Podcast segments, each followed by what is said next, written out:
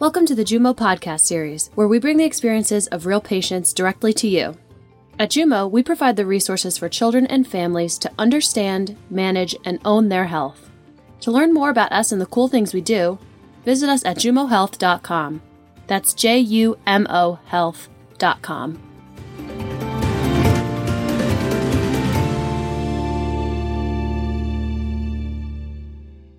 Welcome back.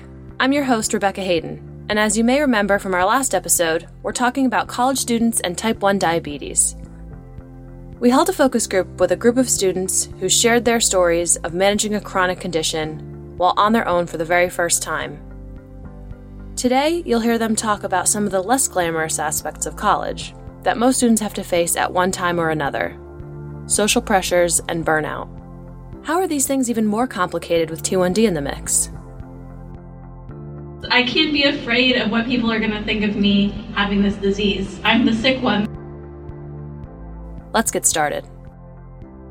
Going back to social expectations in college, it's easy to imagine how someone with T1D might want to pretend sometimes like they don't have an illness and like they're exactly the same as their peers, with no dietary restrictions, no monitoring, and no insulin shots. For many of these students, self injecting insulin has been a way of life for years, but what about injecting themselves in front of other people? In a perfect world, any onlookers would know exactly why a person was injecting themselves with insulin and have no misconstrued thoughts about it. Here's Erin again talking about a time when she had to make a tough decision about injecting in public and how she had the strength to do what was right for her and her health in that moment. I used to like to pretend that I didn't have diabetes and not think about it which it turns out is really bad for your health if you have diabetes. You have to acknowledge it. Um, so I had like I was slowly like realizing that and getting a little outside of my shell in college. Like there was a moment where I was in the subway and I really needed to take an insulin shot because my blood sugar was really high. And I thought I could do it now or I could wait until I'm in private at home in 40 minutes. And I realized I just needed to do it then on the subway and not really care about what anyone else thought because I have a chronic illness and I need to do this, you know, and that's more important than the, like social expectations of what people are supposed to be doing in public. Here's Dr. Accacha again. You may remember her from our first episode. I found that this was a very powerful story, so wanted to get your thoughts on this experience and do you find that young patients face these kinds of situations often where they're struggling between what's right for their health and what is socially acceptable? Absolutely. Or, or peer pressure. That's another issue. So uh, absolutely they do. A lot of patients are just embarrassed. They don't want to wear the pump or uh, do the injection uh, here or there because they don't want anybody else to know about it. They don't want to be singled out as having a condition and uh, they don't want to face the questions what is this, uh, why, how, and all these things, and being considered, you know, uh, having a disease or uh, be labeled as having some condition. Another notorious social expectation of college life for some students is to drink alcohol. Some feel this pressure more than others, some don't view it as a pressure. Either way, for someone with diabetes, alcohol can actually be quite dangerous and serious. Alcohol, um, I've learned, severely um, drops my blood sugars in the morning, and so I will take insulin for what is my normal dosage after drinking, and it'll have like double or more the impact. Which I, for other people that I've talked to, is not always the same. Um, but I got in a situation where like I had oh, like a few beers the night before. I woke up to go to work and I ate my breakfast, took my shot for it, and then on my way to work, I see on my CGM my blood sugar is dropping like really, really quickly. So I eat like the candy that I have in my bag and it's still dropping. So on my way to work, I buy a soda and I drink that. And I get to work and I realize it's still at like 65 after having had like 100 carbs. and I had to just essentially like call out sick because I was so exhausted from that. So that's one thing where I would like warn anyone with type 1 diabetes coming to college and drinking. It's just like it can be very dangerous. The morning after is when you see that impact Yeah. of it. Yeah, I definitely would say you have to be very careful and very aware. So, if possible, never get yourself into a situation where you have drank or drunk too much that you're not aware and you're not checking. Because, like Erin was saying, the effects are hours later. It's not in that moment. It's like maybe in the middle of the night when you're asleep, or the next morning when you're waking up, but maybe you don't wake up when you have low blood sugar. Mm-hmm. So that's like the thing that you have to be really careful with. And I think the last thing that's really helped me personally is having a continuous glucose monitor because that you can you can clearly track what's happening to your blood sugar. And then you can know, oh, next time I should maybe lower my insulin if I'm gonna drink like two drinks. This to me seems like one of the scariest aspects of being in college with diabetes. I know that when I went to school, granted, not everyone drank alcohol, but many, many people did, and it takes time for a person to learn their limits. If you're someone with a chronic condition that is directly affected by alcohol, that learning period, that trial and error period, could be so much more serious than how it sounds. I was actually once at a party in my hometown, and a girl with diabetes passed out in the bathroom.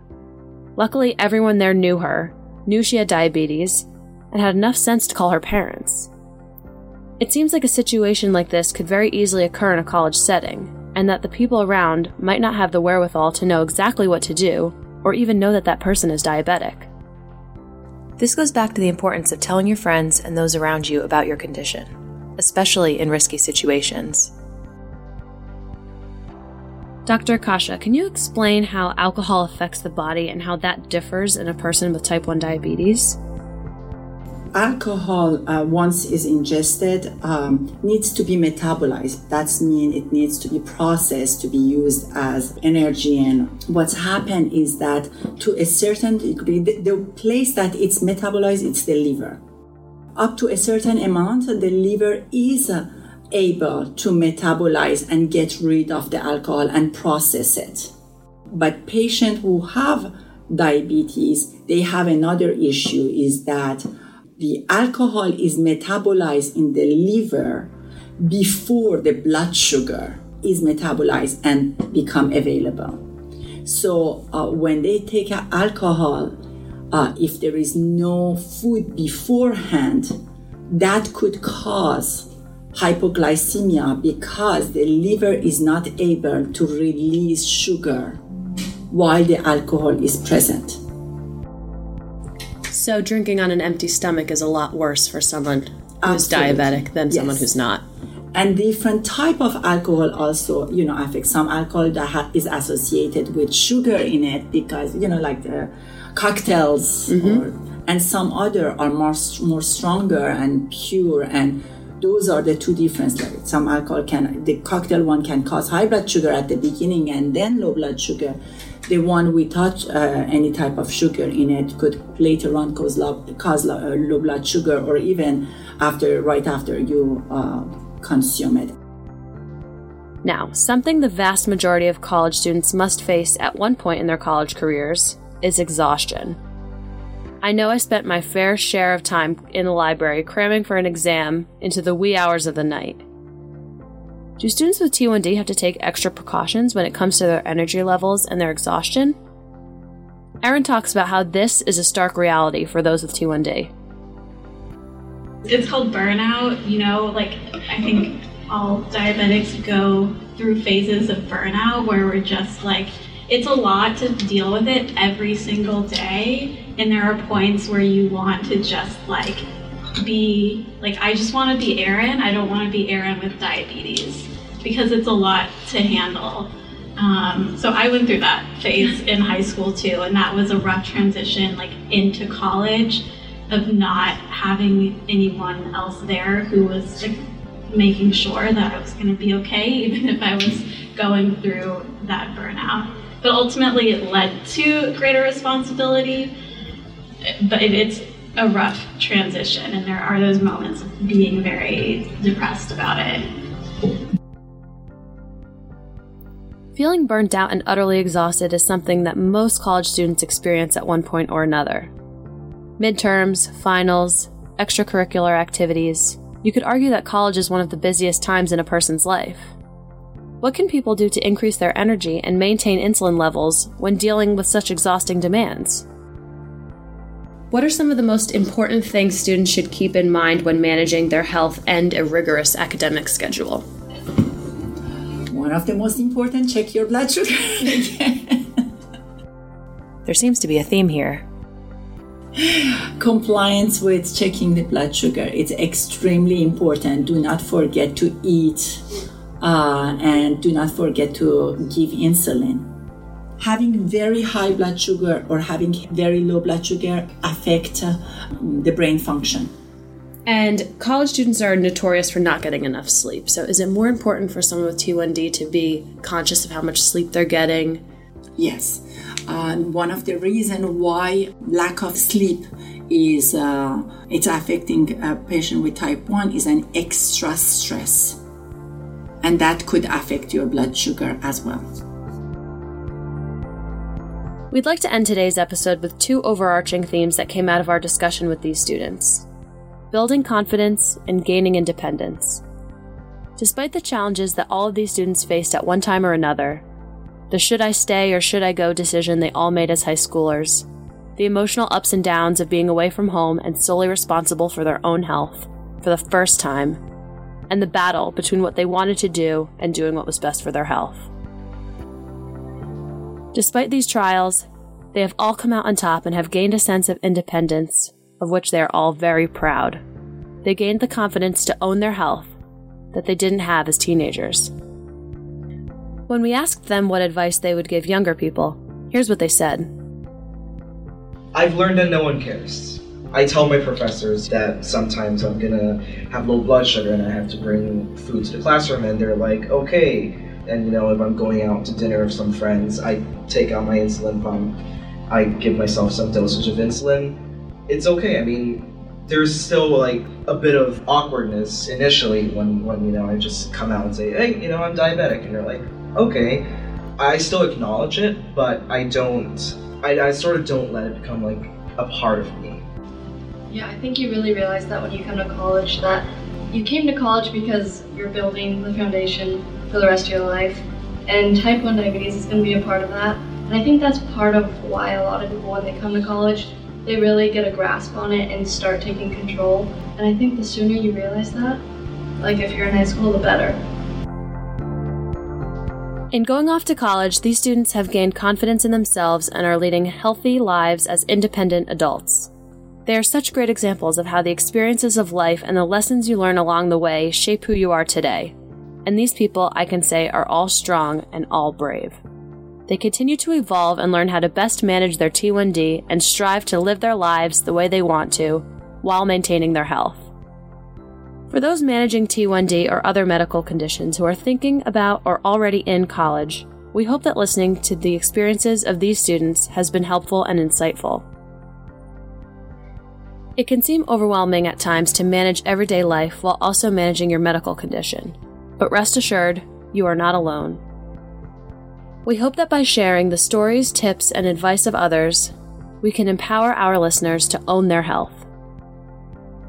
Special thanks to the amazing students who shared their stories so that others can learn from their experiences, to Great Blue Research for moderating our group, to Dr. Siham Accacha for sharing her insights, and to Matt Hake for scoring our theme music. Lastly, we'd like to thank Helix Mattress for sponsoring today's episode. Keep listening for a special discount code. You're unique. You don't talk like everyone, walk like everyone, or sleep like everyone. So why is your mattress one size fits all? Because a truly customized mattress will cost you 5 to 10,000 bucks. Until now. Go to helixsleep.com, answer a few simple questions, and they'll run a 3D biomechanical model of your body through the proprietary algorithms developed with the help of the world's leading ergonomics and biomechanics experts. The result? The most comfortable mattress you've ever slept on. I have one, and I love it.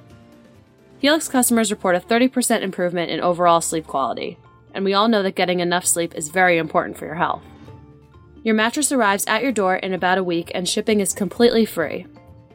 You have 100 nights to try it out, and if you don't love it, they'll pick it up for free and give you a full refund. No questions asked. Go to helixsleep.com slash Jumo now and get $50 off your order. That's helixsleep.com slash J-U-M-O now.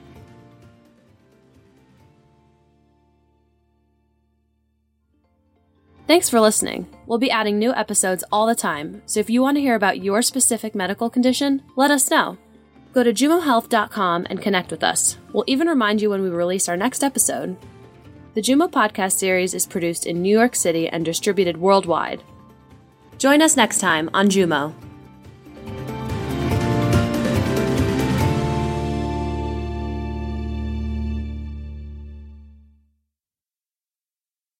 The Jumo podcast is a production of Medikidz USA Incorporated.